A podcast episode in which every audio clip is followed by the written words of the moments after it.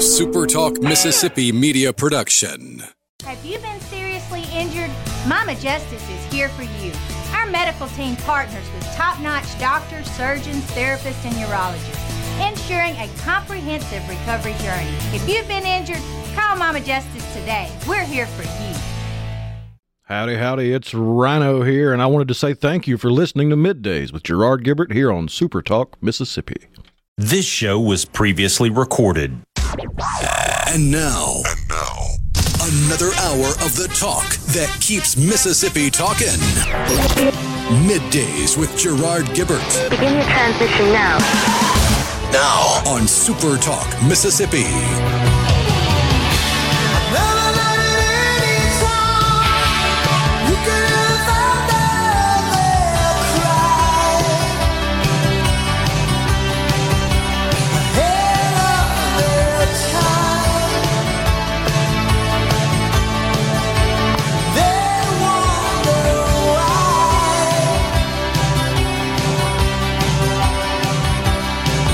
We are back in the Element Well Studios. Middays. Gerard and Rhino. We've got Stone Clanton. He is the Central Mississippi Grassroots Engagement Director for Americans for Prosperity. Stone, thanks for coming in. I appreciate it. All right, so tell us what you got going on tomorrow with this True Cost Tour. That ought to be of interest to everybody because the cost of everything keeps going up. Oh, yeah. So, this is a national campaign that Americans for Prosperity is working on. And what we're doing is going around the country and lowering down the price of gas to 238. Wow. What it was on inauguration day of 2021. And it we're going around and listening to people's stories and honestly they're they're all sad, they're all frustrating, but they're all too familiar. Yeah. Between people having to choose between gas and food and rent and et cetera, et cetera. Because uh, and and so we're going to be over at Forest at uh, Vance Cox's gas station. I'm sure you know No Vance, yeah. Vance over uh, Co- uh, Cox gas station from starting out at 11, and uh, we're going to roll through uh, 1,500 gallons, whatever time that usually It ain't going to take long. It ain't gonna take long because because I mean like you know pe- people are gonna be rolling through and the thing is uh, we've we've had you know three mile plus long lines starting at 8 a.m. so you've already done this to some other places. not not AFP Mississippi Okay. but AFP around the country. That's what I mean. Yeah, the AFP, Yeah. the, uh, the national organ, organization, and its its state organizations. They've already done some of this in some of the states. Mm. awesome success with it. And like I said, just getting to know people and listening to them and, uh, uh, you know, not being their counsel or something, but sometimes people just want to vent. Yeah. And let us know what's going on and, and how they're having to, uh, to decide between different things. And, you Yeah. know, n- not one person that I've seen a video of has said that they're happy with the way the economy and, and how the, uh, the, you know, the Fed is uh, printing money because that's what all this boils down to is the the demand for Washington to spend. Therefore, they have to have more dollars to do that. So they just print, print, print, print, and print. And it's not just the gassing again. Yeah. Uh, people see that uh, the red or green or blue sign that just goes up every day, and that's what people see. But it's also affecting groceries. People don't go in stores and look at every little price. They're just going in there and just picking up whatever. So they don't necessarily always see that, but they do see that that sign. And I'm not saying we are going to go do something else, but I, um, it, we are talking about doing some other things, not just at gas stations, but um, yeah, we're just wanting to help some people out and send a message to DC. This is an interesting inflationary period and that generally in, inflation is caused by outsized demand, excess demand, uh, with uh, not enough supply to keep up. But this one, I think, uh, this this particular round is more a function of lack of supply, and you could chalk that off to. Uh, COVID and the and the government shutdown of economies across the world, and that caused, in the case of oil, refineries shut down. They, because there was no demand for their product, and they didn't want to continue to incur those expenses, and so we have a massive refinery shortage. But now we got a president and a government that's run by people who says we want to put you out of business. But oh in the meantime can you go ramp up production some so that we can bring the price down? Because we got to get reelected. I mean that's what i'm seeing Yeah, and you made a good point. I like how you pointed out the, the the different industries and the COVID aspect because it is, of course, we know that Washington loves to spend money and print money. Yeah. But there's all these over regulations from energy to to to growing crops. I mean, uh, there's you know the the renewable fuel standard that requires so much ethanol Yeah. to be in gas. Well, that incentivizes farmers to to uh, make more corn Therefore, they're not making other stuff, so simple supply and demand stuff going on too. But then there's also all these, you know, the Paris uh, climate agreement that we re-entered and Yeah. et cetera, et cetera. So, and you know, as a young person, I graduated a year ago, and I've just paid my my first income taxes uh, this year. So, Okay. and I'm just thinking, okay, I'm already paying that, plus I'm paying more and getting less at the pump as well as other places. I'm worried about other people that's my age who are just now graduating who haven't necessarily had the same support that I had from my parents Yeah. going through school, and they're having to graduate and inherit this mess. So it's just it's it's ridiculous. Yeah, it's a good point. Well, you know, I think the Democrats are, are uh, from a political perspective, at least, what we got to focus on. Okay, what do we do to fix this conundrum?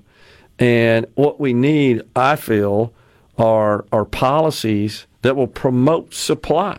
It doesn't matter what it is, uh, because everything is is uh, dwindling in terms of the imbalance of supply with demand.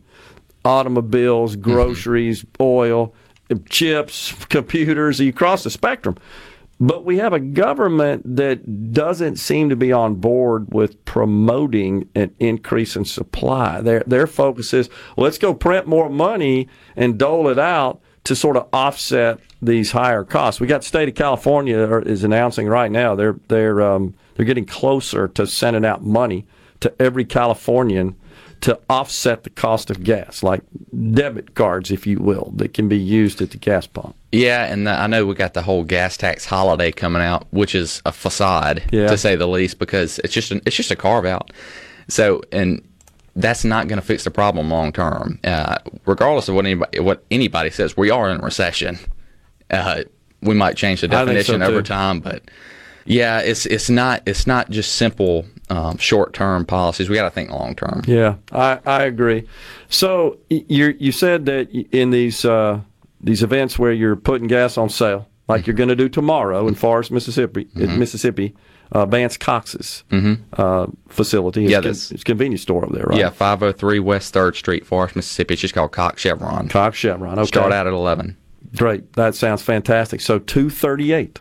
238. That's what the price of regular will be. Is that correct? Correct. We're doing regular gas. Okay. And uh, All no, no RVs, no no gas pumps, no lawnmowers, just just regular everyday vehicles. Okay. All right. So, and and what you shared with us is that in in uh, having these events across the country, the the uh, feedback you're getting is that people aren't happy about this situation. Oh yeah. Is it? Do you feel or find that uh, from uh, AFP's uh, meetings and discussions with these folks that vote, or, or is it going going to impact their voting preferences? For sure, for sure. And uh, I can't, you know, get too far into the political aspect of it, but for sure, I think there's going to be a major shift in what we're doing. Um, over, I mean, like I said, it's just I don't think anything's going good right now, and um, I don't know. It's it's going to be interesting the rest of this uh, midterms. Yeah, it certainly will. So, uh, I guess you got some some way to deal with all the traffic. You guys got uh, Yeah. law enforcement in, in traffic. Well, uh, Vance has uh, definitely been a big help to us with that. He's been enthusiastic through the entire Sure. process, and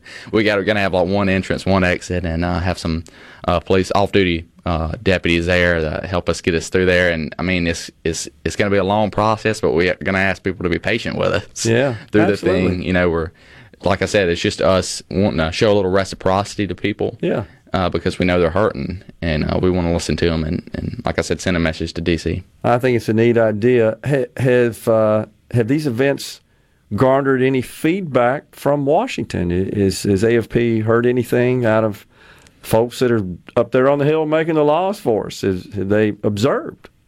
I would hope so. Uh, I know that we uh, do de- definitely get shout outs from different congressmen Okay. uh, during some of the committee meetings. So we've definitely heard that. Uh, you can probably find them on AFP's YouTube page. But um, it's it's interesting because, I mean, people are mad that not just the voters, but the congressmen are mad and they're saying, hey, why are they doing this and we can't reduce the regulations and stop the inflation that's causing they're they're having to fix our problem. Yeah. So I, I like I said, I this the whole thing with the midterms and everything. I think it's gonna um, some different policy champions are definitely gonna be in there. It feels like the Democrats maybe are trying to leverage this uh, Dobbs decision handed by the Supreme Court in their favor, but the polls don't show that that ranks as a top issue when voters go to the ballot box. They're worried about the pocketbook first and foremost, Mm-hmm. Of course. overwhelmingly.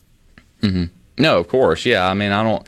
Of course, I know there's always the hot button, you know, red meat Sure. issues, but this is affecting everybody. It doesn't matter if you're black, white, rural, urban, Yeah. uh, rich, poor. It's affecting me. It's affecting my girlfriend and my family. I'm sure it's affecting you and all the listeners here. Sure, absolutely. Uh, because when you start, it, it, it honestly it starts at the you aspect of it. Everybody can always talk about these different stats and, and, and quotas and all these different things and and get into the policy mumbo jumbo, and that's great because you have to know those things. But at the end of the day, it's going to be about what affects people. Yeah, no doubt about it. Just looking at this California plan, uh, they're going to return $9.5 billion to taxpayers. Just for perspective, the entire state budget of the state of Mississippi is less than $6 billion. Single people who make less than 75 grand and couples less than 150 are going to get 350 per taxpayer plus an extra 350 for each dependent. They're just going to send them Yeah. money Yeah. to offset the cost of gas rather than addressing the true problem, which is overregulation, which is generating uh, less supply than we need. Well, in their minds, that's going to incentivize more work too, right? Oh, man, so crazy. Stone, thanks for coming in, Yeah, man. I and Good luck appreciate with the event. Please tell Vance I said hello. I Appreciate will. it, man. Appreciate y'all. Yeah, thank you, Stone. Stone Clanton, the Central Mississippi Grassroots Engagement Director, Americans for Prosperity, talking about the True Cost Tour that's going on tomorrow. Gas for 238 over in Forest. Stay with us. We're coming right back.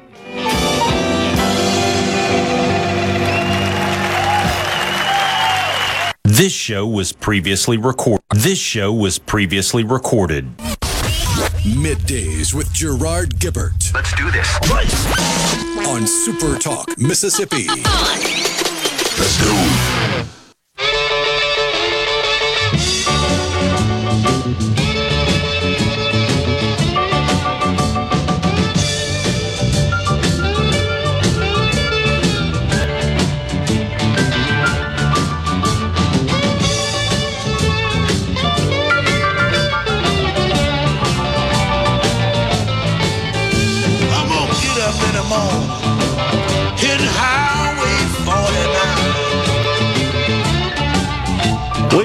back on middays. Super Talk Mississippi in the Element Well studios. We got some concert tickets to give away. We're happy to say that we will air the 10th annual Palmer Home for Children Radiothon on Thursday, July 14th here on Super Talk Mississippi. Every year there are children across Mississippi that need a loving home. And many times these children are caught in unimaginable unimaginable, excuse me, circumstances. And that's why we need your help. You'll learn how Palmer Home for Children serves vulnerable children. It's a faith based organization that doesn't take government money, so we need your help. We want you to listen in and join us for the 10th annual Palmer Home for Children Radiothon. It's all happening on July 14th right here on Super Talk Mississippi. Looking forward to that. Rhino's going to cut the do, right? Oh, yeah. The annual. And My annual haircut and shave. looking forward to it. And we're headed up uh, to we're going to DeSoto County. Oh, yeah. I think right. So that ought to be fun. Looking forward to that. That's July 14th, which also happens to be my mother's birthday, my deceased mother's birthday. Yep, sure is. So uh, we got tickets to give away. We just got a lot of stuff going on here at Super Talk. Big day. It's always good when a Monday is busy. Yeah, Makes I the Monday agree. fly by. especially in the middle of the summer. Right? Oh yeah. We're usually kind of looking for stuff to talk about. Which, no what do they call shortage. it? it I, I was reading about this over the weekend. In Europe, apparently, they have a term for the summer months where the, the news kind of gets a little goofy and, and you wind up having the, the video stories about the squirrel on skis and the little pool and stuff like that. And I couldn't quite draw the connection. Maybe somebody that's a little bit more versed in, in European nonsense than me. They call them the cucumber months. Cucumber. I didn't get it. Huh. I don't see how that connects to the goofy news stories, but yeah. Yeah, that's a little weird. Cucumber months. I'm not sure about that. Representative Alexandria Ocasio Cortez. Tucker Carlson, of course, refers to her as Sandy Cortez because I think that's her real name. Uh, she suggested in an Instagram video on Saturday night that pro life Democrats should no longer serve. If you're pro life and you're a Democrat, you need to resign abandon your post in the United States Congress. That's what she says. We in, golly, it's just unbelievable. The uh, the court thinks differently, of course.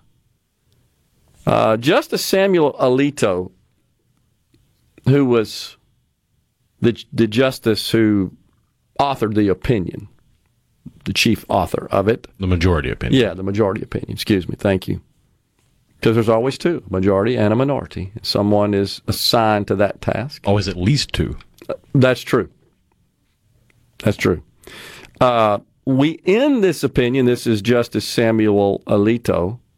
We end this opinion where we began. Abortion presents a profound moral question. The Constitution does not prohibit the citizens of each state from regulating or prohibiting abortion. Roe and Casey arrogated that authority. I believe that's supposed to be abrogated. Is that right? Or is that a word I'm not familiar with? Is there such a word as arrogate? A R R O G A T? Yeah, it's probably supposed to be abrogate. I think so. I think it's just a misprint, honestly. We now overrule those decisions and return that authority to the people and their elected representatives. That's what happened. Why can't they get that? The left, there's still people out there, and you know this, that are saying this decision totally ended abortion in this country.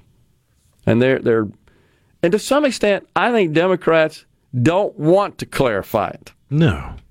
They I think they believe they reap political advantage and benefit from letting people think that's what happened.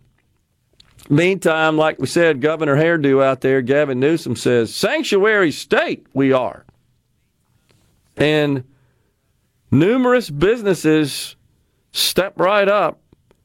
Which that brings me to my point about how you can get the pro abortionists to fight the unionists. Because somebody should be unhappy in this situation with all these big businesses, all these Fortune 500 companies and tech companies and media companies and everybody else coming out and saying, oh, yeah, we'll pay thousands of dollars to let you go get an abortion if your state doesn't allow it. Where are the unionists up in arms about the fact that they're being treated like cattle because they don't want to pay for maternity leave? They want you to end the end the pregnancy and come right back to work because you're a good little worker bee. It's expensive. There's no doubt. So why aren't the unions up in arms about this? Because I, I guess it might. Uh, they may or at the very risk- least the labor people. Well, that's true. They may risk their sway with the Democrats. We know they have it, big time. Heck, to a great extent, the teachers' union essentially runs education policy. They dictate education policy. We know that now, no question. Jody and Pontotoc on the C Spire text line. I wonder what the poll numbers would show as for Biden's approval rating on everyone but Americans, considering illegal immigrants, basically the whole world, America excluded from the poll. That's an interesting thought, Jody. I don't know. Very interesting, though. Not sure. Um, how that what the outcome would look like. I'm just not. I know he goes over to the G7 summit, and he's got an idea of how you folks can curb that pain you feel every time you fill your gas tank up. Buy an electric vehicle. He's just they're they're absolutely just married to that concept. That is and this is what happens when you put someone in charge who has been a government animal their entire lives, has never made a payroll, has never had to scrap for money now we're talking about here, who's just c- completely oblivious to real life and and life's challenges. It, it- making ends meet, which is what most people have to deal with in this country. We all do. Hey, it's just Heck, if anybody tried to exist in the private sector for as long as Joe Biden's been in politics and told a tenth of the lies that he hasn't been called out on, that's true. They'd been fired years ago That's from every true. place they ever wanted to work. Going back to the plagiarism, right? And since he's been in office, how many lies has he told? Even while we're talking about baseball here this morning, even lying about his hit in the congressional baseball game. I think he he did that uh, while the World Series champions were visiting the White House last year, right? Or his asinine story about the subway conductor, Joey Baby. How can he do that? And get you're so right about that. Because he's had it. canned nonsense little ooh yeah, this will make me look good for this crowd that he's inserted into speeches his entire career and he's never been called out on it. I agree. Daniel on the C Spire text line. I hate to think of this, but I would imagine rape accusations will increase with this abortion law. Thoughts? Uh, yeah. You know, I don't know what the standard is of proving that. And that would, of course, only apply in situations where states will allow abortion in the case of rape, incest, or endangerment to the mother's life. Uh, and I'm not sure where states are with respect to the various nuances there, but they're all pretty much all 50 are busy with uh, their reaction and and their the laws that either are being triggered or that they intend to pass in light of the decision. I think what we're going to see is a lot of red states are going to restrict possibly even ban. We are, already know of two, and there may be more. I'm only familiar with Missouri and South Dakota right now uh, that have totally prohibited, and we're uh, we're trying to track that down. It's a little uh, soon, I guess it's fair to say. But then you got states such as California that we've been talking about, who have, in fact, gone gone their way to expand access to abortion, like astronomical expansion. I think perhaps even through the third trimester, which is wildly unpopular. Vast majority of Americans don't support third trimester. Still, though, a majority don't support second. You have a majority that do first trimester. Uh, but uh, you know, my concern is that we may have a situation where these blue states expand access, make it more accessible, even going so far as to pay for those who seek an abortion coming from states where they can't get one, where it's not available. And we have companies, lots of them, that are busy updating their their employment policies to provide such benefits. We'll pay for it, your travel included. We got a list of a few of them right now. Marty Stuart pumping us out. We'll come right back.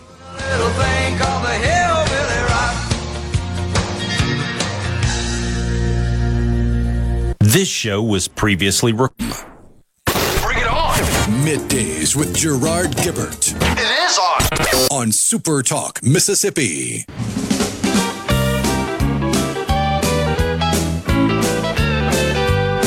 The Diablo Motors had a hell of a sale downtown yesterday. Word got around, no money down, take years and years to pay. Got there, the lot was bare, but the salesman said, Hold on. For a little cash, I got a two tone ash. A little cash. If the devil danced in empty pockets, he'd have a ball in mine. With a nine foot grand, a ten piece band, and a. Hadn't heard that one. If the devil danced in empty pockets, he'd have a ball in mine. Boy, he got plenty of pockets to choose from this, these days, that's for sure. So, lots of challenges for employers as they update their benefits packages in light of the decision handed down by the Supreme Court on the Dobbs case. Just a, a long list of companies that are prepared to include benefits, abortion benefits, including travel. Not only just policies that pay for the procedures, uh, the procedure, but the travel to a state should one of their employees seek an abortion and they live in a state or working for that company in a state where they're not available. It's just incredible the accommodation that the private sector is willing to make here. Now, that's perfectly legal. Far as I'm concerned, here's where it could be a problem from an insurance perspective. So, in general, insurance, all forms, including health insurance, including employer group health insurance, is regulated at the state level. And states and their agencies that oversee the insurance regulate the insurance industry, and here it's the Department of Insurance, headed by Mike Chaney, the, the commissioner, an elected official in Mississippi. Been on the program many times. Mike, a good friend. And and so with respect to policies that are offered by third parties, let's just say that you work for an employer that offers Blue Cross Blue Shield, United Healthcare. Pick pick one. That's that has met the requirements and is authorized to sell insurance in Mississippi. You could have a situation where the Department of Insurance says you cannot include abortion benefits in your policies, in your coverage. Okay. But if it's a really large, and that's virtually all small, mid sized companies, they're going to have third party coverage. They're not going to have so called self funded insurance plans. A lot of big companies, on the other hand, do.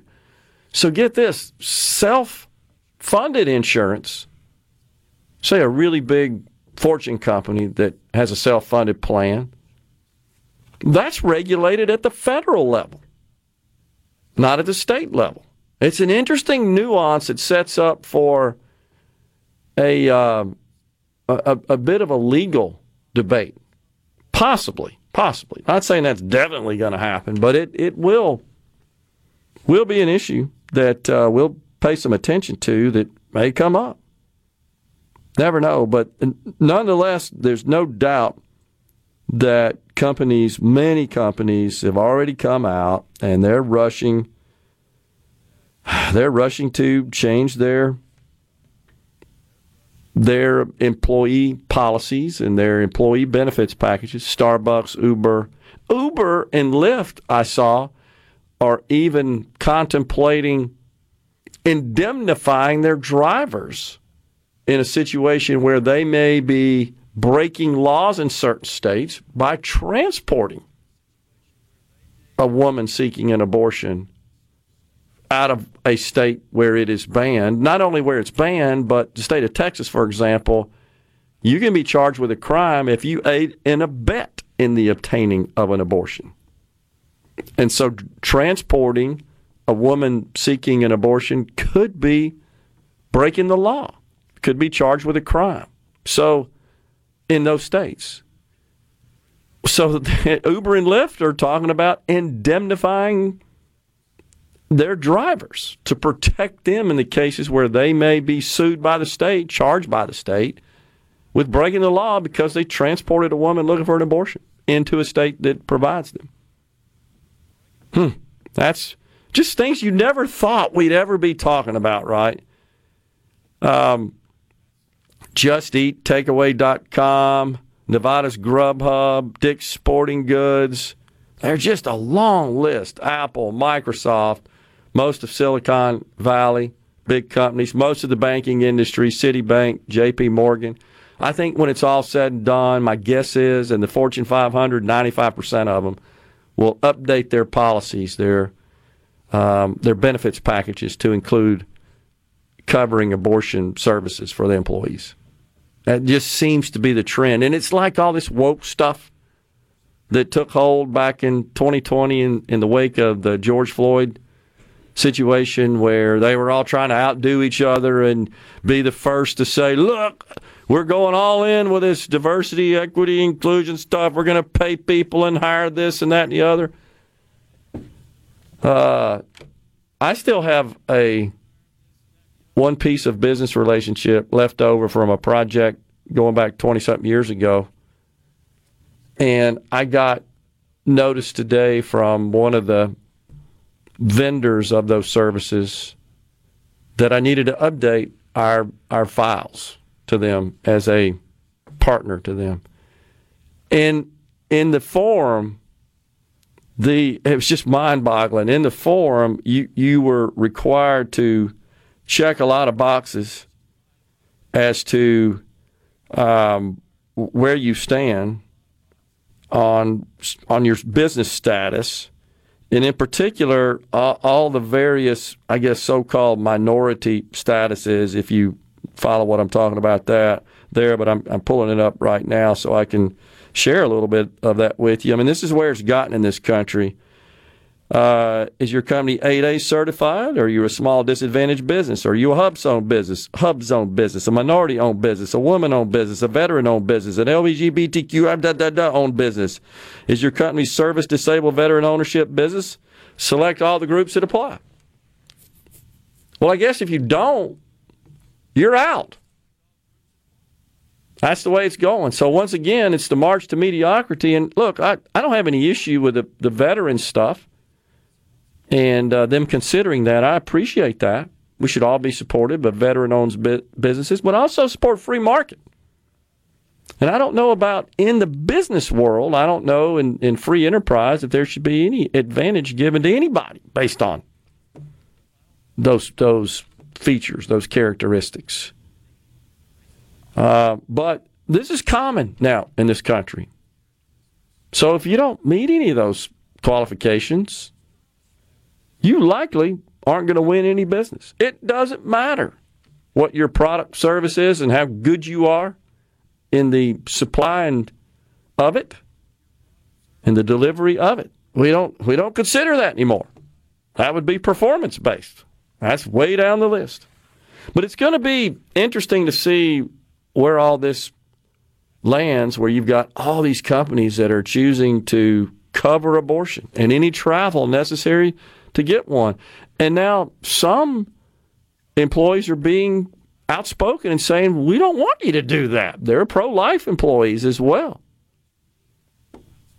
Um, one in particular at Disney was the same individual that represents a large group that doesn't want to be public but he represents an Hispanic gentleman. His name escapes me, but he represents a large group of Disney employees that told management, "Look, we support the law here in Florida.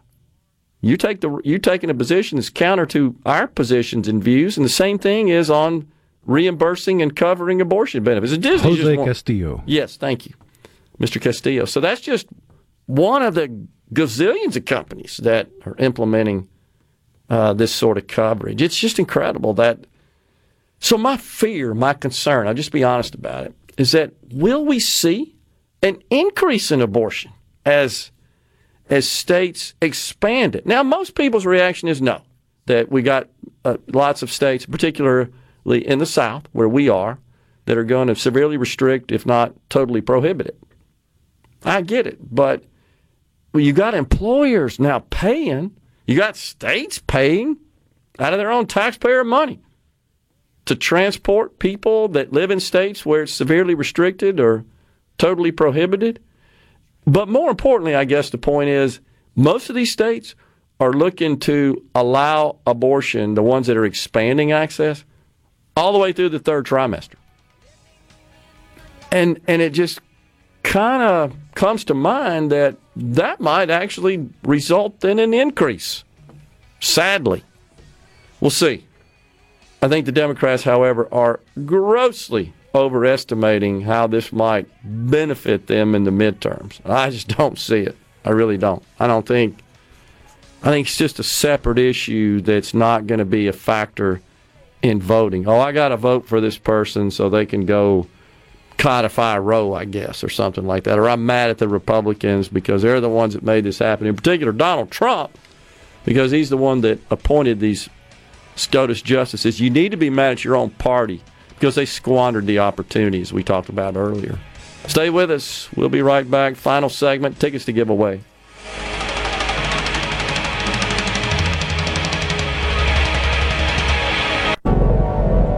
This show was previously recorded. On. Are we going to do this? Middays with Gerard Gibert. Keep rolling. Three, two, one. On Super Talk, Mississippi.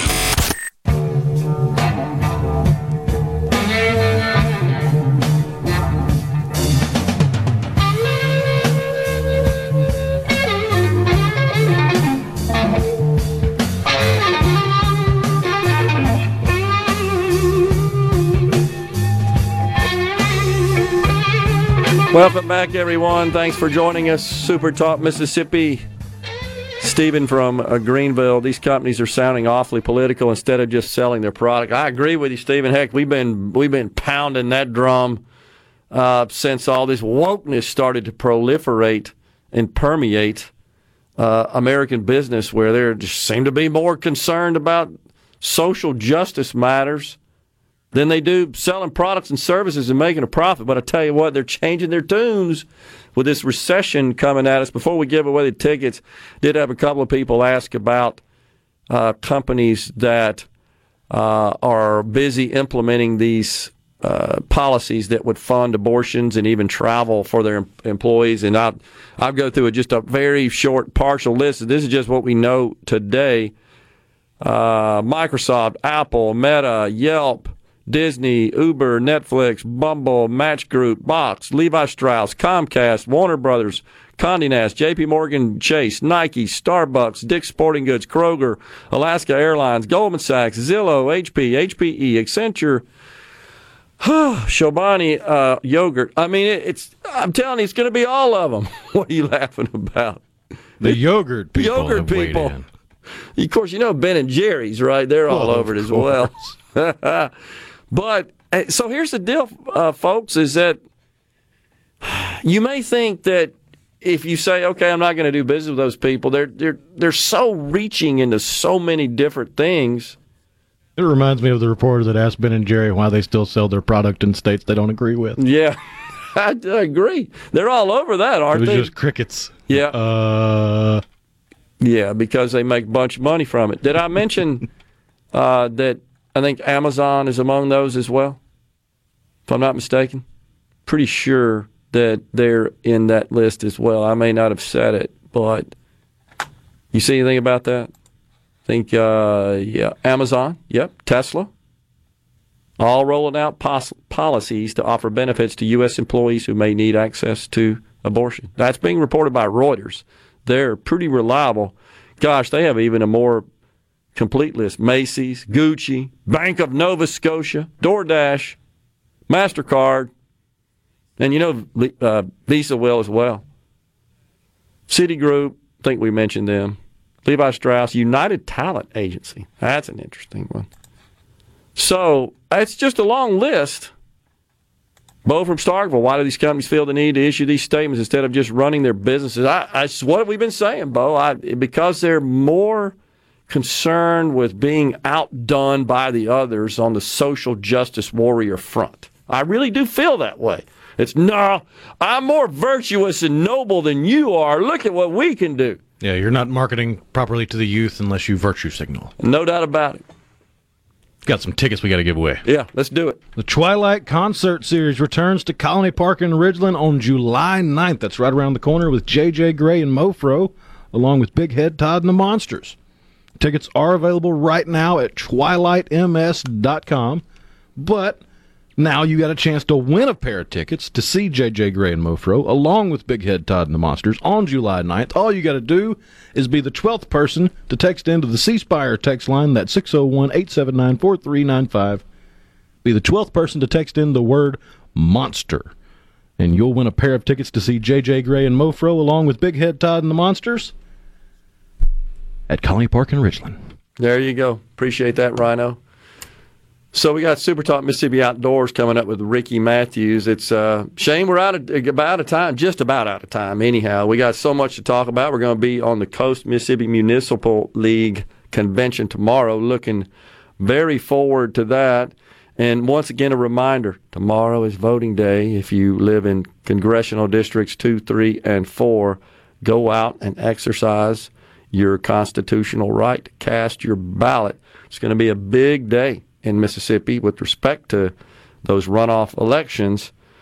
So yeah, these these companies uh, that are all all woke, and now they're not only woke, but they're pursuing these abortion implementing of abortion benefits in their benefit packages to their employees. Uh, also, I think it was Thomas and Greenwood. Appreciate him pointing out that the the uh, ability to have an abortion in the case of rape requires that you file charges against someone. Okay, that's the legal standard. I appreciate that. I wasn't aware that that's what it was. So I don't think, I wouldn't think, I guess, that you could, um, uh, that would be an easy process. I'm not sure, but could you just show up and say, hey, uh, yeah, somebody raped me? I mean, I don't know what the, again, the standards are, what sort of vetting there is when someone files charges like that. That's probably because you could find out subsequently, right? Oh, no, that didn't really happen. You just said it did. So you could receive an abortion. Oh, boy. This is going to be complicated stuff. There ain't no doubt about it. We got a winner? Just let people know before we, We get do. out here. Just waiting to confirm. Okay, got it. Well, we appreciate you so much for uh, joining us today. Mississippi's Faith Hill bumping us out here into Ricky Matthews and Super Talk Mississippi Outdoors on the Gulf Coast, Coast tomorrow. Until then, stay safe and God bless everyone. This show was this show was previously recorded.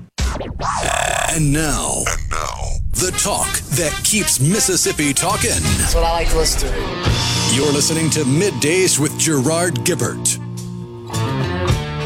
Here on Super Talk Mississippi.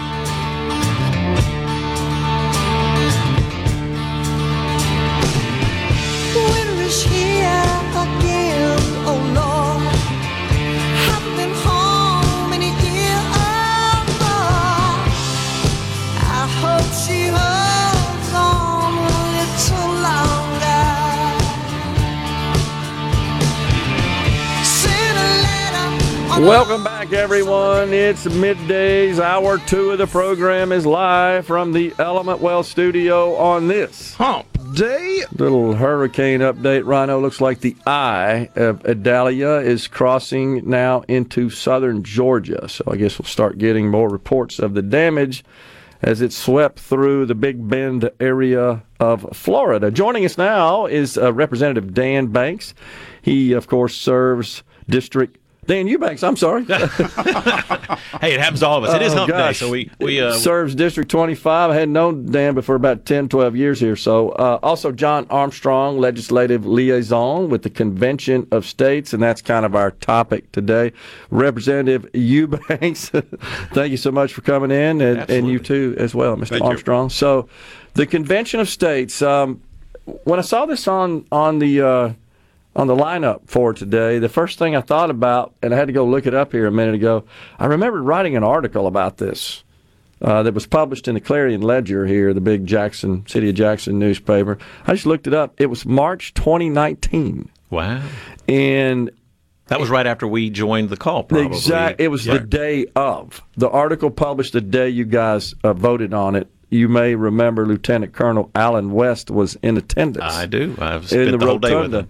I uh, had my photo taken. Uh, I think we actually came here and actually did a show in the morning on Super Talk. I actually, think that is well. right. Um, and so, uh, the Convention of States, before we discuss exactly what that is, what that means, what we're trying to do here, Mississippi, as I recall, Representative Eubanks signed on uh, to the balanced budget, the fiscal restraint aspect, but not the term limits. Right. There were three. There were three uh, calls basically built into that resolution. Yep.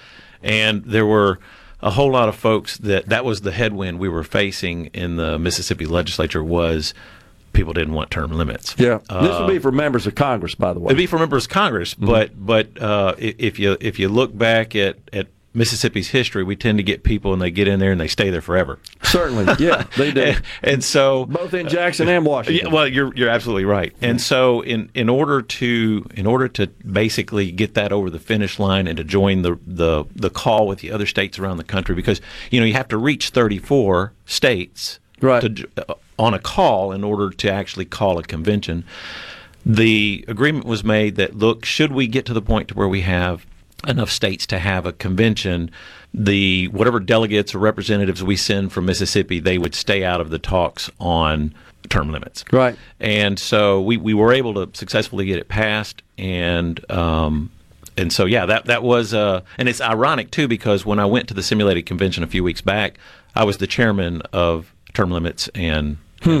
that is very ironic, given that you represent a state that uh, didn't sign on to that uh, that Right. part of the effort.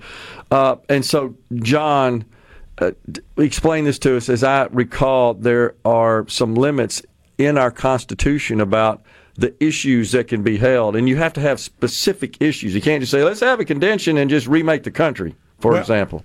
Well, the best way to call a convention is to have defined uh, topics. I don't think there is actually a restriction. Okay. But they wanted to do that and keep it, you know, on point.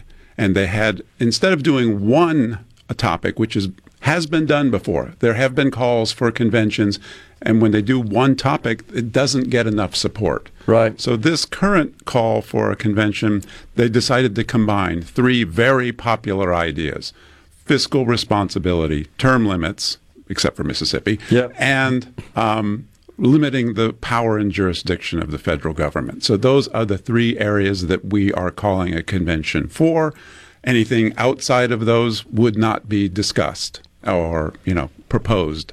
So that's a way of keeping it contained and safe in a way. Yeah. Um, I think currently there's a new thing that the governor of California wants to call an Article 2 convention for gun rights. That's fine. You can do that. But it's probably not going to be very popular. So I doubt he will get much support. These uh, three that uh, Convention of States have chosen are m- supermajority popular in America with the people. Okay. I think it's also important to point out, Gerard, that the, the, the hurdle to get there is monumental, but th- th- to even ratify it is even more monumental.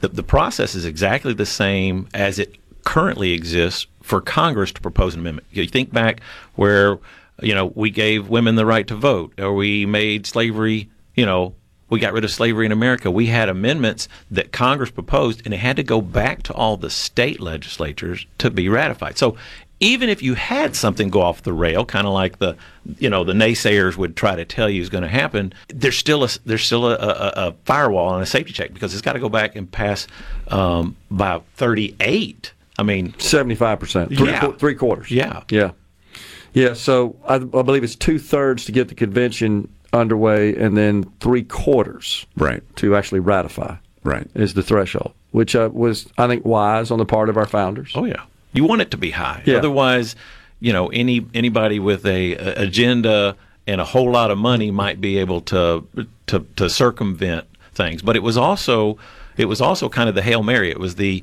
it was the the last ditch effort that our founding fathers were wise enough to put into the Constitution to say at some point Congress will get to the place where it is unwilling or unable to regulate itself, where they're unwilling to do the hard thing or the right thing for America, or only act in their own best interest Yeah. for the next reelection cycle. And at some point, it may be necessary for states to rise up and say, okay, well, we can take the issue into our own hands, and we can follow the same process that, that Congress follows, and we can propose amendments uh, that limit or at least right the ship.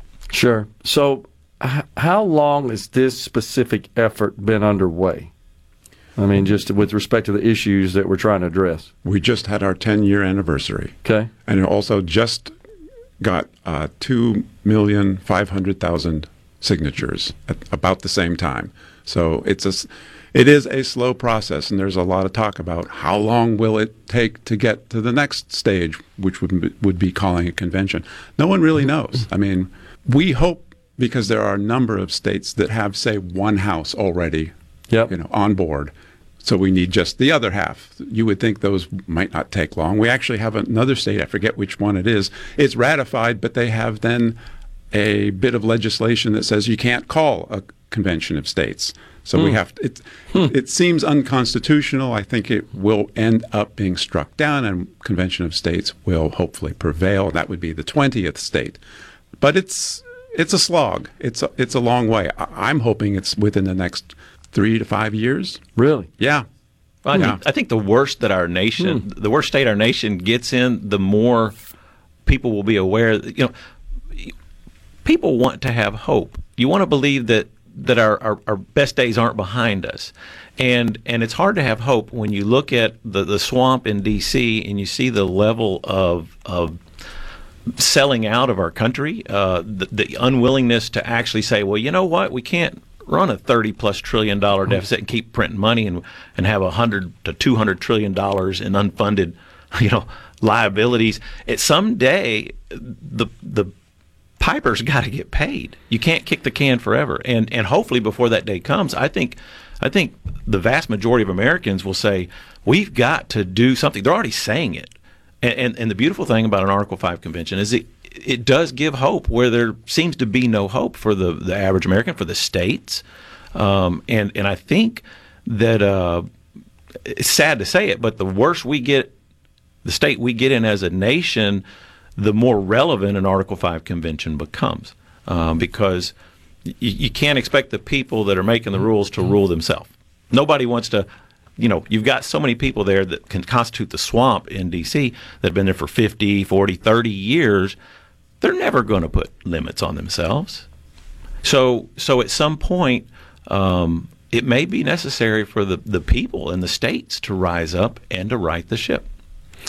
Yeah, um, we- we're just about at a break, and if you guys can hang around, we'll continue the discussion into the next um, uh, segment. But uh, I have uh, I don't have quite as optimistic a view on that. Um, uh, I, I wrote an article in support of this, so clearly I, I'm on board with it, and I'd, I'd like to think that article. I know it was read a lot by the legislature. I'd like to think that article did have some degree of an influence that we got at least partially on board with it. I knew the term limits would be a heavy lift, but I I have a different take on on uh, than you do, Representative Eubanks, on Uh, on your belief as to why this will become more important, m- more supported by the electorate. And I'll talk about that on the other side of the break. Love to hear And we'll have that discussion. Coming right back in the Element Well studio. Stay with us.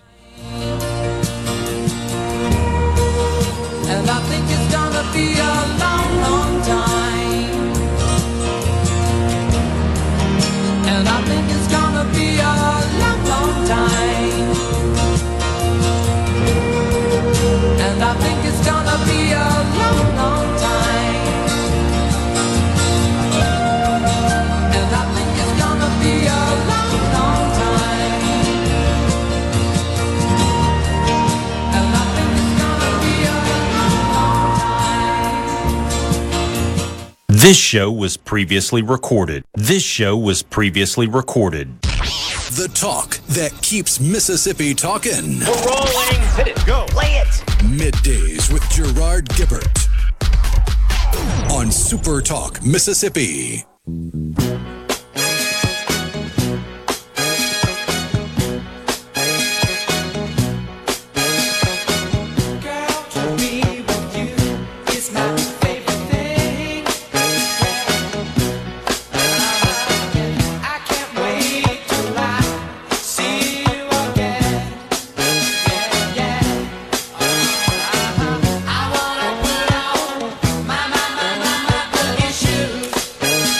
Welcome back, everyone. Middays from the Element Well studio. We're chatting with Representative Dan Eubanks and also uh, John Armstrong, legislative liaison for the Convention of States. So you were you were making the point, and I think it's a it's a valid point, and it's a, it's a logical point that where you really see folks get behind uh, such an effort is when they're they just look at Congress and say Congress is dysfunctional, it's ineffective, not really uh, advancing the ball here uh, to the for the betterment of the country, and it's time for for us as the people through this convention of states process to exert some some pressure and to get some things done. Right. And so I totally agree with that. The concern I have, and it's something we've talked about on the program many times, is that those of us on the right that that cherish freedom and believe in free markets and limited government and uh, lower taxes and, and, and all that that entails. I think we're losing the messaging war in a big way. And if you talk, I think, to the average person out there, they would agree that our $31 trillion of debt and our um, we're, we're looking at a $2 trillion deficit this year, by the way, um, this fiscal year, which ends at the end of next month.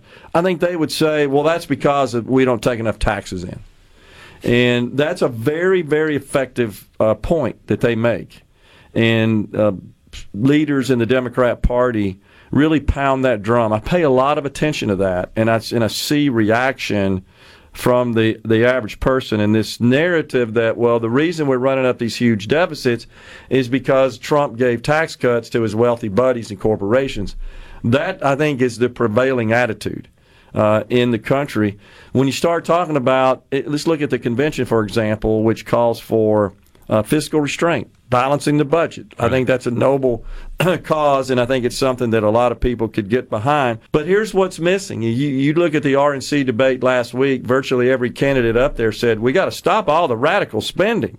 Okay, specifically, what do you want to stop? Because they'll say, we can't touch Social Security, Medicare, Medicaid. Okay. Right. You can't do anything about debt interest. Well, that's 70% of out, outflows.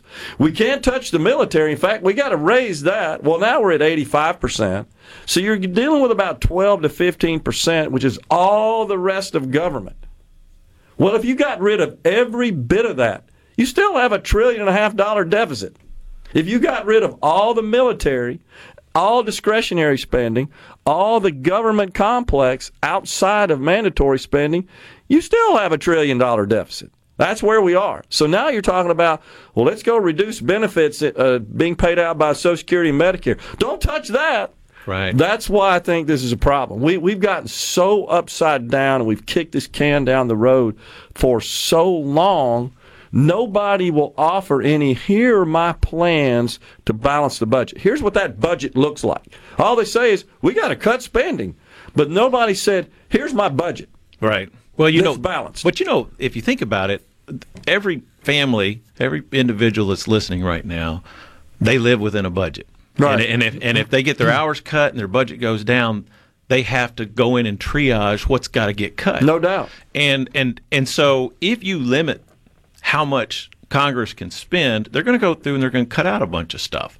And you're going to have to take a good hard look and triage what's really necessary. I mean, we're, we're already into the Ukraine for 150 billion dollars. You know, we we we had we spent hundreds of millions of dollars on all this gender equity, transgender stuff in the last budget that got passed back in in November. Uh, billions of dollars on green. There was a hundred plus million dollars in in the budget that got passed back in November that was solely for the purpose of figuring out how to tax Americans for how many miles they drive, not how much gas they buy, but how many miles they drive. At at some point, you will have to say, "Hey, I can't afford the cable anymore. I'm going to cut it." You know, we can't afford to go out and eat every night. We'll cut it because this is what we bring in and this is what we can spend. And the federal government, mm-hmm. as long as they have the ability to use the American people as an ATM or the ability to go out and print money whenever they need it, they will never limit themselves. And so I agree with you. I mean, there are core functions of government and there are you know there are obligations that we have as a nation that we have to i think we do have to take care of the elderly with social security. I think we do need a, a national defense. But at some point we have to also say well if that 800 billion dollars that was was set up for our national defense how much is defending somebody else's border? And we're letting people pour into our border and how much is that costing the country in in un, unintended expenses you know you don't just come into the country and it doesn't cost us on some fiscal level and so i mean yeah it, it, it sounds kind of pie in the sky but if you can say no this is we are going to the state of mississippi has a balanced budget Right. Um, and we we put so much away each year in a rainy day fund, and we you know we can't borrow more than we retire, and we we manage our household a lot better than the federal government by far, and and so if if we never do anything to constrain. Then all we got is business as usual. It's it's the old adage, you know, the, definition of insanity is doing the same thing, expecting a different result. If we keep doing business as usual, we will continue to print money at an unbreakable pace, and then the problem is going to be a whole lot, a whole lot more detrimental down the road. And and when the dollar ceases to be the world reserve currency, which it's starting to look like that's happening with the BRIC nations and everybody else, we we've got to get our house in order. We've got to restore confidence in the dollar in our nation, and you don't do that by running up more mm-hmm. debt. No, I hear you, and I, I'm on board with all that. All I'm saying is that I haven't heard a Republican yet that says, "Yeah, we got to do something about mandatory spending." That's running for president. The only person that's really been any to any degree vocal about it is Rick Scott. Yeah. Um, and uh, to some extent, um, John Cornyn said a little bit about it. uh, and the senator, his name escapes me right now, from Wisconsin, he, he said something as well, but I mean, very tacitly touched on it. Donald Trump said, can't touch it.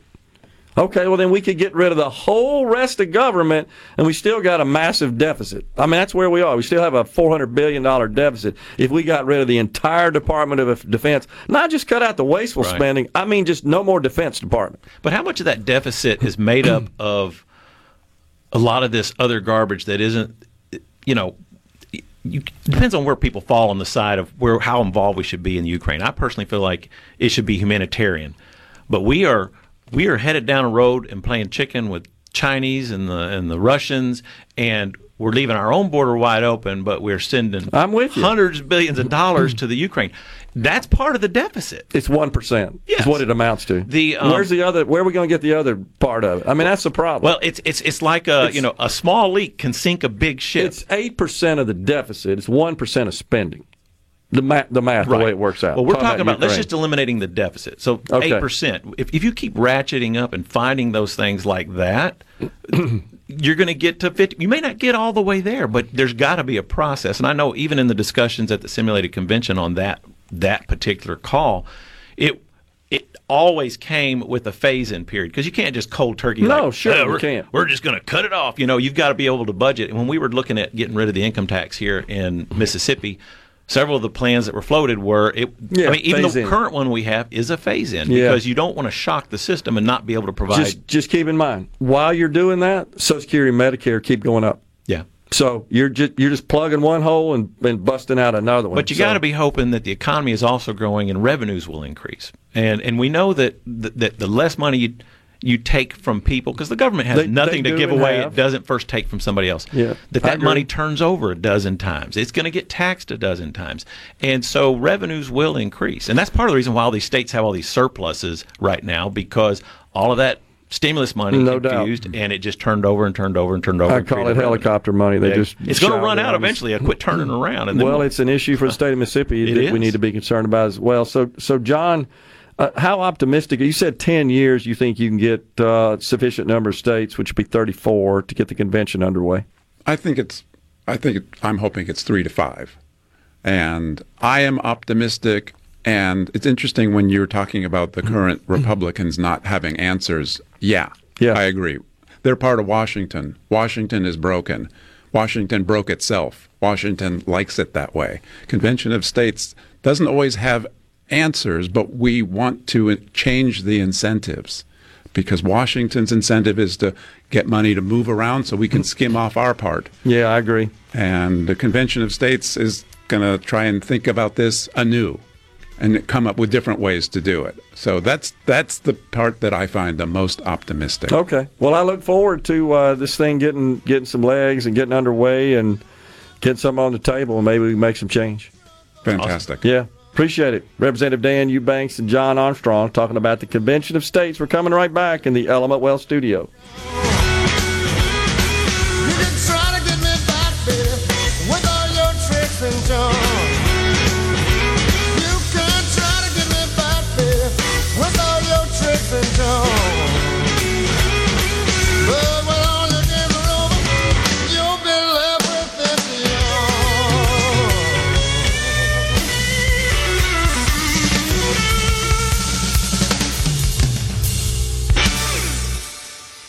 This show was previously recorded. This show was previously recorded.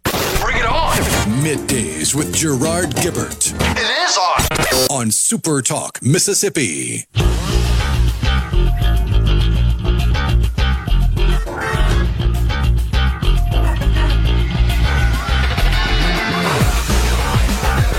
Welcome back. Super Talk Mississippi live in the Element Wealth Studios on a Thursday morning. Dave Hughes here, and we are joined now uh, via live hookup uh, with uh, one of our opinion writers here at Super Talk, uh, Brian Lamar. And uh, Brian, you have one heck of a story. How you doing, sir?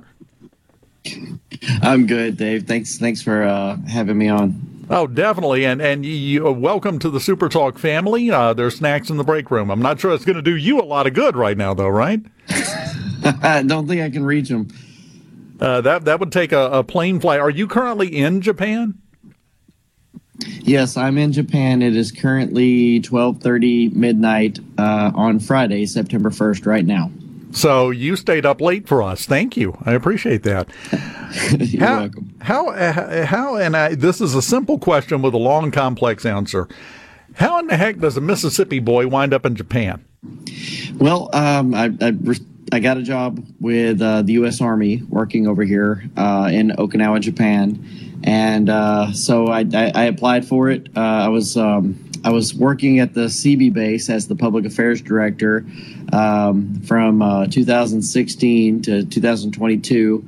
Uh, and then uh, my, my boys were getting older. I got a 10 year old and a 13 year old. They're getting older. And I I told my wife, I said, if we're going to go overseas and see the world with these boys, we got to do it now because they're going to start getting girlfriends and stuff and not going to want to leave. So uh, we, we took off and uh, it's been an adventure for sure. Well, and I, th- I think if you don't know this, you're going to figure it out. It doesn't matter where you take them; they're going to get girlfriends. It's, it's just a question of where you're at when it happens, but it's going to happen. That is a true statement. Now, uh, you you got started writing.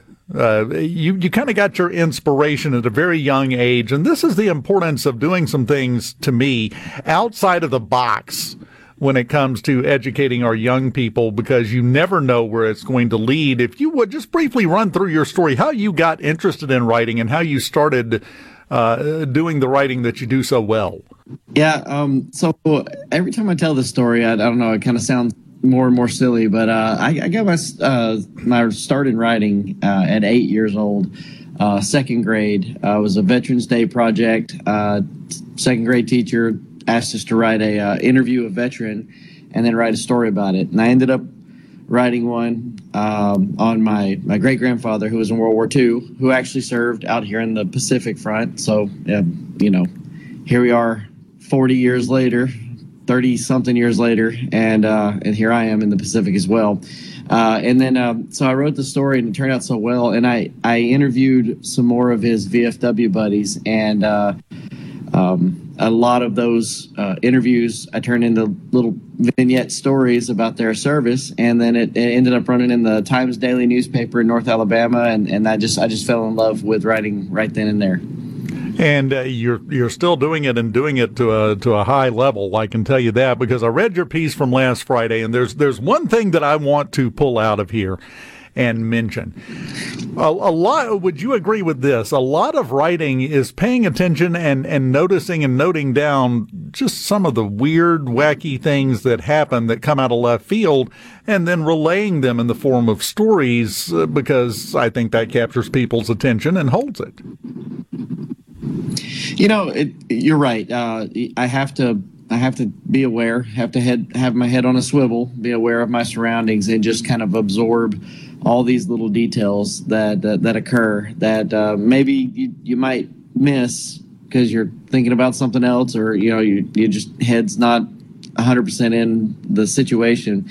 But I have to thank Ricky Matthews, um, great friend, uh, and he had convinced me uh, a while back to start jotting down some of the experiences that I had while I was here uh, as a Mississippian who's you know all the way across the other side of the world and experiencing things. And he told me he said there there's some things that that happen to you that they might seem normal they might seem odd uh, but they're they're definitely going to seem like an adventure to uh, to readers back in Mississippi. So he encouraged me to start jotting things down. And then um, uh, this latest column that came out um, the the, the it, it was a simple interaction. We were at the Yomitan Family Support Center uh, doing a um, an event with uh, it, they support single moms uh, and new moms. Uh, financially, maybe um, financially burdened moms, uh, teaching them skills of being a new mom. And uh, one of them came over to me and just kind of pressed her newborn baby, infant baby, yeah, into my face and said, "Hey, hold my baby." And um, and and you know, I, I don't know if I conveyed it well enough in the article that um, the Japanese uh, aren't a touchy feely society. Uh, they they they do they don't even shake hands really. It's it's a lot of bowing, and so to shake a hand, it's it's a, a an extra level of intimacy that they don't usually share.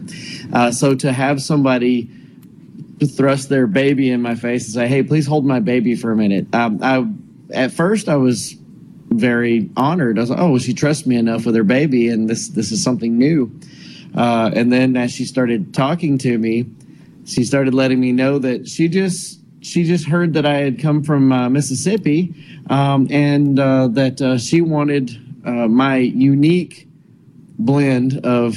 Well, I think she called it flora, my, my bacteria, the, the the makeup that was still on my skin from the, the tropics of Mississippi, and uh, and so she she wanted that to strengthen her baby's immune system. So I went from being honored to being a little offended because she wanted my bacteria, is the way she put it. Uh, then then also being a little bit more touched um, that uh, that I, I could I could be a part of their life in that way. Um, but then, of course, I was terrified. What if this baby gets sick and then they're going to blame me? Have to bring it back over here to get treatment, wouldn't they? It's Mississippi stuff. Uh, correct me if I'm wrong. weird Mississippi disease that they don't have an immunization for. did did you just invent a new occupation? I, I, I mean, I really think you did. Brian Lamar, germ evangelist. There, there you go. I Yeah, like that. I yeah. like that. It's got a nice ring to it. Need a business card with that on it. But that, that's the kind of unique thing that happens when you get outside your comfort zone. And I've talked about this before, and I love your columns for this reason because it does give a window into things.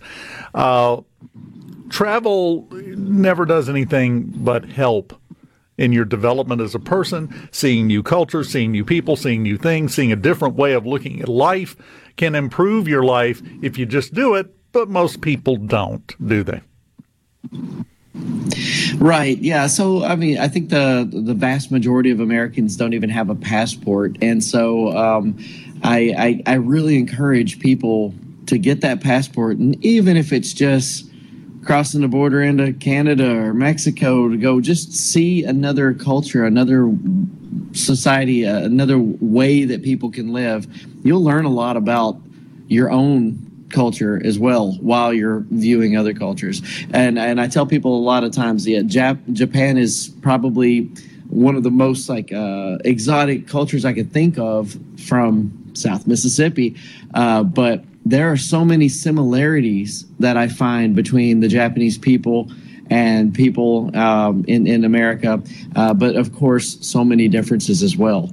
Um, and uh, obviously, uh, Japan, uh, one of our America's strongest allies, and I'm over here doing a job uh, for the Department of Defense to continue that community relations. So I try really hard to see where I can um, I can do these community relations events and outreach to where I can tie us together and, and build those bridges. And it's a, it's a lot of fun. Uh, back in uh, Thanksgiving time last year, I brought uh, American style sweet potato pies uh, and pumpkin pies, and uh, they grow sweet potatoes here in Okinawa. It's a huge crop, um, but we use them a little bit differently. And boy, they loved those sweet potato pies. They said we've never had anything like this before. Give us the recipe. We're going to eat these now forever.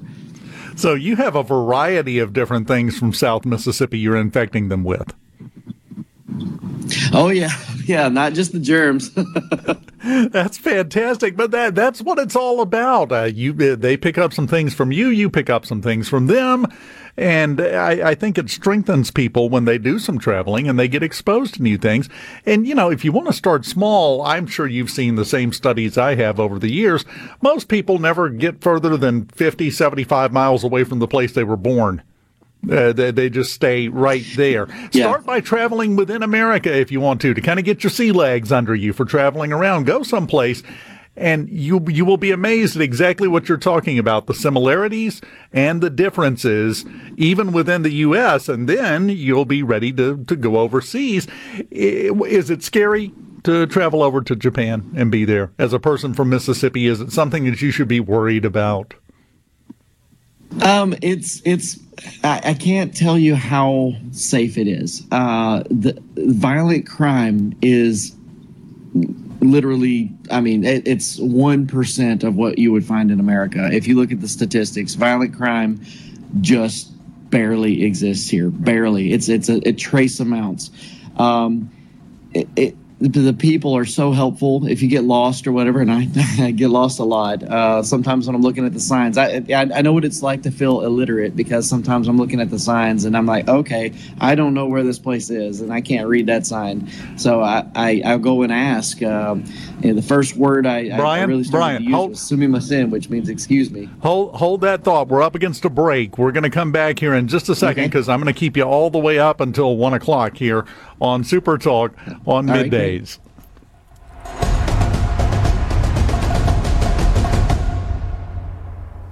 This show was previously recorded. this show was previously recorded. Come on. Are we going to do this? Middays with Gerard Gibert. Keep rolling. Three, two, one. On Super Talk, Mississippi.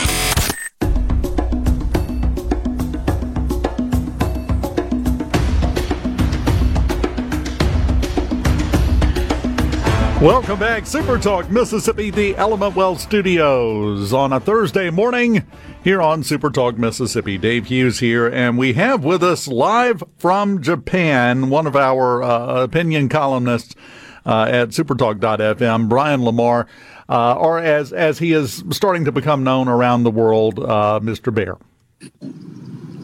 I, I read the whole thing, Brian. I read it all the way to the bottom. I know, I know what you what you're talking about here. But you have some great interactions that you had, and I'm sorry I had to interrupt you going into the break. But you were talking about being lost and and translating the language. One thing I found fascinating uh, is that the whole story starts. You were at the community center that night uh, when the uh, woman gave you the opportunity to spread Mississippi germs.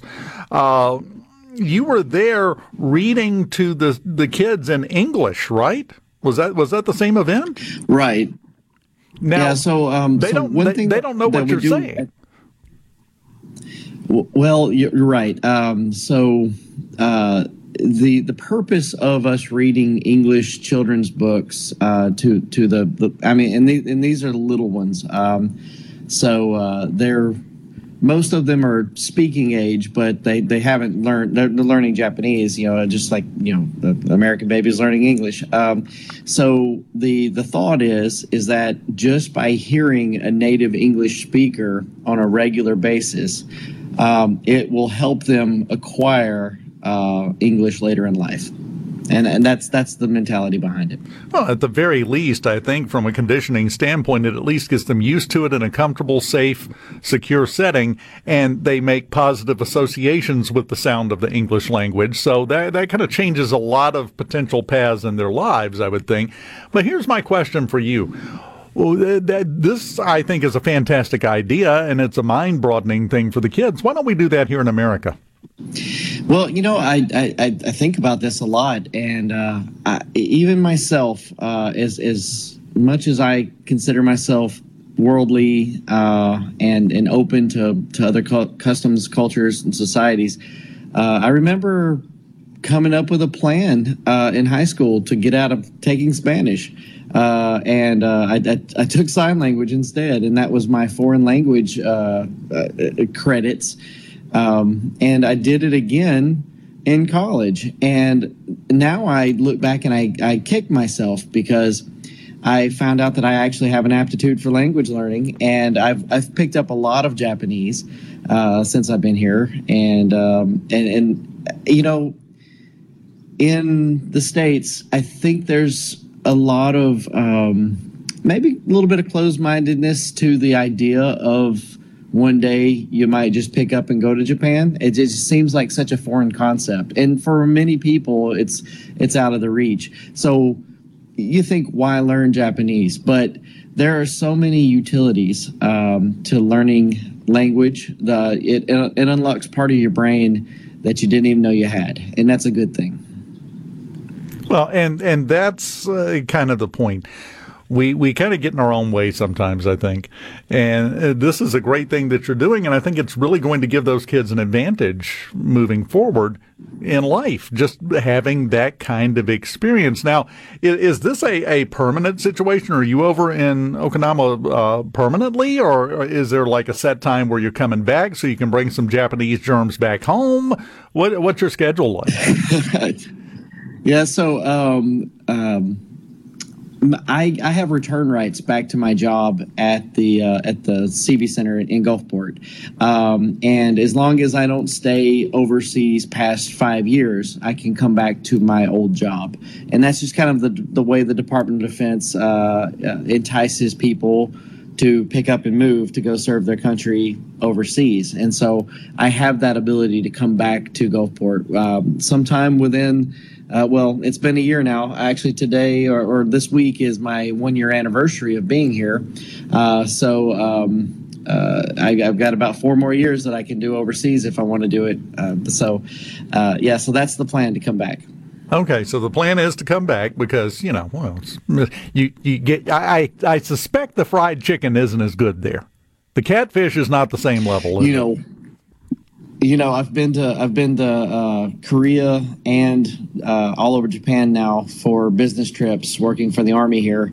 And both of these countries uh, they've got their own versions of fried chicken and they're both so delicious. I would love to be able to get good at making it the way they make it here and bring it back to mississippi and do kind of a taste test because i don't know which one would win. There's all three versions are so good I, I, th- I, think you may be trying to climb a steep hill if you're going to change people's opinion on fried chicken, but uh, I, I think it's a fight worth having, man. Yeah. It's a fight worth having. You know, uh, so I've been a food writer for 20 years, and uh, I never would have thought that I would go to some place like J- Japan or Korea uh, and try the chicken and go, boy, let me have another. Uh, and and I was just it, it, knocked my socks off the first time I had this. Um, it's like a, a soy based uh, garlic and soy based fried chicken. Uh, it just it's so good. Brian Lamar, opinion columnist with Super Talk from Japan, no less. You can find his uh, his column on supertalk.fm. Brian enjoyed it, man. Now go to bed. It's late. Yeah, yeah, it's 1 a.m. Up next, we have Fox News, Super Talk Mississippi News, and then hour number two of Middays in the Element Wealth Studios next.